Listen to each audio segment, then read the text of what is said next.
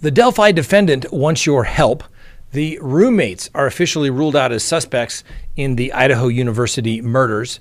Grandma apparently stepped up in the Quinton Simon case.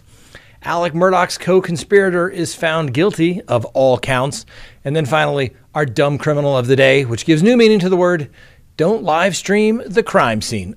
Let's talk about it.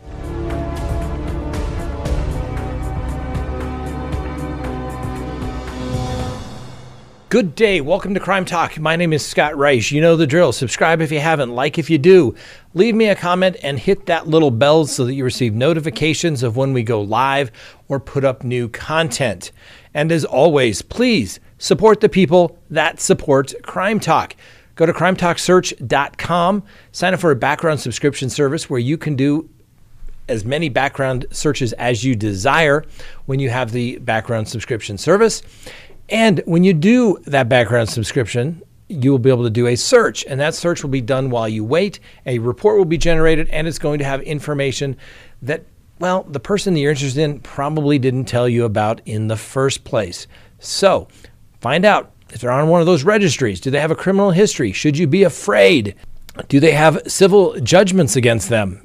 Are they still married? Those little things in life you may want to know. So go to crimetalksearch.com and sign up today. You'll be happy you did. All right, let's go ahead and open the docket for November 23rd, 2022. Now, one of the attorneys for the Delphi double murder suspect, Richard Allen, called the state's probable cause affidavit flimsy. We talked about this yesterday.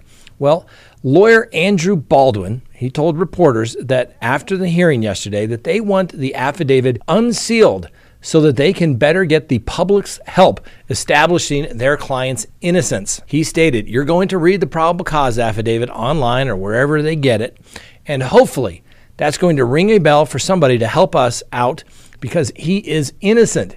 He has told us that very emotionally. He has thanked us for our help, and Mr. Baldwin told reporters that they didn't have the discovery yet, just the affidavit. But if that's all they got, they're not very impressed. The uh uh, prosecutor and the uh, police for the last number of years have been conducting press conferences and asking the public for help. Now we're asking for the public for help. You're going to read that uh, probable cause affidavit online or wherever they get it, and uh, hopefully that's going to ring a bell for somebody to help us out because he is innocent. He has told us that uh, very emotionally. He has thanked us for our help we'll see. And when you guys read the PCA, presuming that the judge grants our motion, you know, you will have to question: Is this what happens after five years of an investigation? Is this what it is? We don't have any other evidence. We don't have any discovery. That's all we have, and we are not impressed. So, as you may recall, Mr. Allen is charged with uh, murdering Libby German and her best friend, Abby Williams. Um, the girls vanished walking the Monon High Bridge Trail near Delphi, Indiana on February 13th of 2017. Their tragic deaths obviously uh, shook that small community there in Delphi, which is the uh, county seat, Carroll County, uh, which has about 20,000 people in that little county there. Now, search warrants showed that the uh, girls had lost considerable amount of blood when they died um, and with the blood likely ending up on their killers, what the police believed, at least on their hands as well. It also appeared that German and Williams' remains were moved and somehow staged, although that's still unclear because the prosecution hasn't released the affidavit. And the alleged killer is believed to have taken some sort of souvenir from the crime scene. The case obviously has gone unsolved for years, with investigators only releasing a recording that German secretly took of the suspected killer. That's the recording where he says, "Guys, down the hill." Well, that was captured in that clip, and the authorities say that the was recorded by uh, the victim. Now, the attorney said that. Uh, uh, he is quite convinced at this point that uh, Mr. Allen is the wrong guy, that the police got the wrong guy. Now, obviously, that's pretty bold allegations to make, but you have to like the uh, style of the defense in this case. I love good lawyering. This is good lawyering right here, basically saying, hey, release it. We've got nothing to hide. Let's raise doubt as to his innocence already. It's got to make the prosecution work this matter, and their evidence is going to have to be, obviously, rise to the level of proof beyond a reasonable doubt. Now, as the attorney stated, it's a little weird for defense lawyers to be arguing that they want things unsealed but that's how they how confident they are in their client's innocence. And they stated that they've seen what's in the affidavit and basically what they've seen so far, they're not worried about it at all. Uh, we don't have any of the other evidence in the case, but based upon what they've seen, they're not going to be able to have enough to show that their client did anything in this particular case. Apparently, Mr. Allen is somewhat confused, bewildered, and uh, his wife continues to support him. Uh, but the lawyers also said that uh, this has upended their lives, obviously. And uh, prosecutors have said in court that they believe that another person was involved in the killing of uh, German and Williams. Now, the attorneys declined to comment on that, citing that early stages of the case.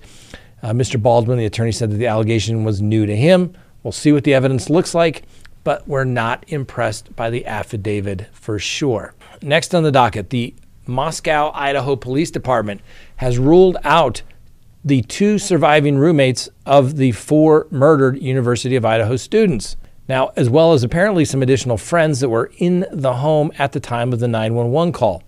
Now, as suspected in their investigation into the uh, homicides uh, in Gar- involving Ethan Chapin, Xana Kernodle, Madison Mogan, and Kaylee Goncalves, uh, they were murdered in their beds, and each was apparently stabbed in uh, both the chest and the upper body with a large knife.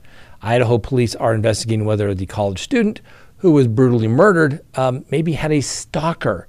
The Moscow Police Department said it has received hundreds of pieces of information that suggested that one of the victims, Kaylee Goncalves, had a stalker. Investigators have not been able to verify any of these tips, apparently, but they are investigating each and every one. Now, the night before the murder, on the evening of Saturday, November 12th, Miss Mogan and Miss Goncalves had been at a local bar in Moscow, Idaho. Chapin and Kernodle had been at a party at the Sigma Chi fraternity house on the University of Idaho campus, and both parties returned home early in the morning. Uh, Chapin was not a permanent resident of the house, but appeared to be staying at the residence that night. The bodies of the four college students were later found on the second floor and the third floor of the homes. And as we know at this point, there are still no suspects, no murder weapon, and well, the police don't have much to go by. Next on the docket, it looks like grandma was the one that stepped up in regards to Quinton Simon. So, a day after the police in Chatham County, Georgia announced that they had arrested Leilani Simon and charged her with murder after discovering what were believed to be the remains of her son, the dead child's grandmother emerged as the person who had tipped off the authorities about her own daughter. A family friend has stated that Billy Howe, the little boy's grandmother, was struggling to come to the terms of the death of the 20 month old toddler and the alleged role of her daughter in the disappearance and death. The friend apparently stated, has not been named, that several weeks ago, Miss Simon had checked herself into a treatment center. The person said the grandmother had been communicating with the FBI on a daily basis since Quinton was reported missing on October 5. At some point, Miss Simon's mother learned her daughter was set to check herself out of the treatment center, according to this friend. Her mother had to make one of the hardest decisions of her life, apparently, and called the FBI agents and let them know that she was signing herself out and that she could not come back here, referring to the house, and that she was going to be a flight risk because she could not come back here because she was going to go back on the street and doing God knows what with God knows who, according to the friend. Probably not wrong. On Monday afternoon, police said that Miss Simon had been charged regarding the disappearance and alleged murder. And the uh, police detectives stated that 22 uh, year old Leilani Simon was charged with malice murder, concealing the death of another person, false reporting, and making false statements in connection with the disappearance and death of her son, Quinton Simon. That's right, who his remains were found in a landfill that the authorities had searched for a month. Let's not forget that Leilani also tried to pin it on her baby's daddy, that uh, he was the one responsible uh, for Quinton Simon's uh, death and disappearance when in fact he had a Loctite alibi. Not cool. Not cool. Not cool killing your kid. Even more not cool by trying to pin it on somebody else. That's for sure. All right, Mr. Alec Murdaugh's accomplice. Guilty as to all counts. A federal jury in Charleston, South Carolina, has found Russell Lafitte guilty on each of the six criminal counts in which he was charged in the first trial regarding Alex Murdaugh's investigations. Now, Mr. Lafitte was found guilty of conspiracy, wire fraud, bank fraud, as well as guilty of three counts of misapplying bank funds. He faces up to 30 years in prison and millions of dollars in fines in connection with all of those convictions. Mr. Lafitte was allowed to remain at liberty uh, pending sentencing. And uh, even though the prosecution asked to modify his bond conditions, the court didn't feel that that was necessary. You have to remember that when one is convicted, the court can always revoke all bonds and send somebody into custody pending uh, sentencing because at that point they oftentimes become a flight risk. Uh, obviously, in some cases, uh, the judge is required to do so, usually on crimes of violence or crimes involving firearms. If the defendant is out on bond, that bond uh, will be revoked upon conviction. I've seen judges do it on minor drug cases and um, say, nope, modif- I revoke everybody once they're guilty, so send them off to jail. We'll see at sentencing. Well, Mr. Lafitte's uh, verdict uh, came in about 9:30 uh, p.m. after 11 hours of uh, deliberation, and apparently uh, two jurors were excused from duty for medical reasons. One of them claiming uh, to have been receiving end of pressure from their peers on the panel. It's not immediately clear whether the disruption in the jury process could be grounds for an appeal, but it potentially could be if you got a bunch of rogue jurors. Maybe they violated uh, the court's rules, which means they potentially violated Mr. Lafitte's constitutional rights. It gets tricky. But the remaining jurors came to a unanimous decision. Now, um, for those who are not familiar, Mr. Lafitte uh, lives in Hampton, South Carolina, and he's the former chief executive officer of the Palmetto State Bank. And he was fired from that position um, in January uh, based upon his alleged role uh, with uh, Alex Murdaugh, where uh, funds were disappearing and maybe making loans with other people's money. And it sounded a little hinky to say the least. Now, hinky is a uh, uh, Latin term uh, it's very term of art in the legal business. Um, remember that.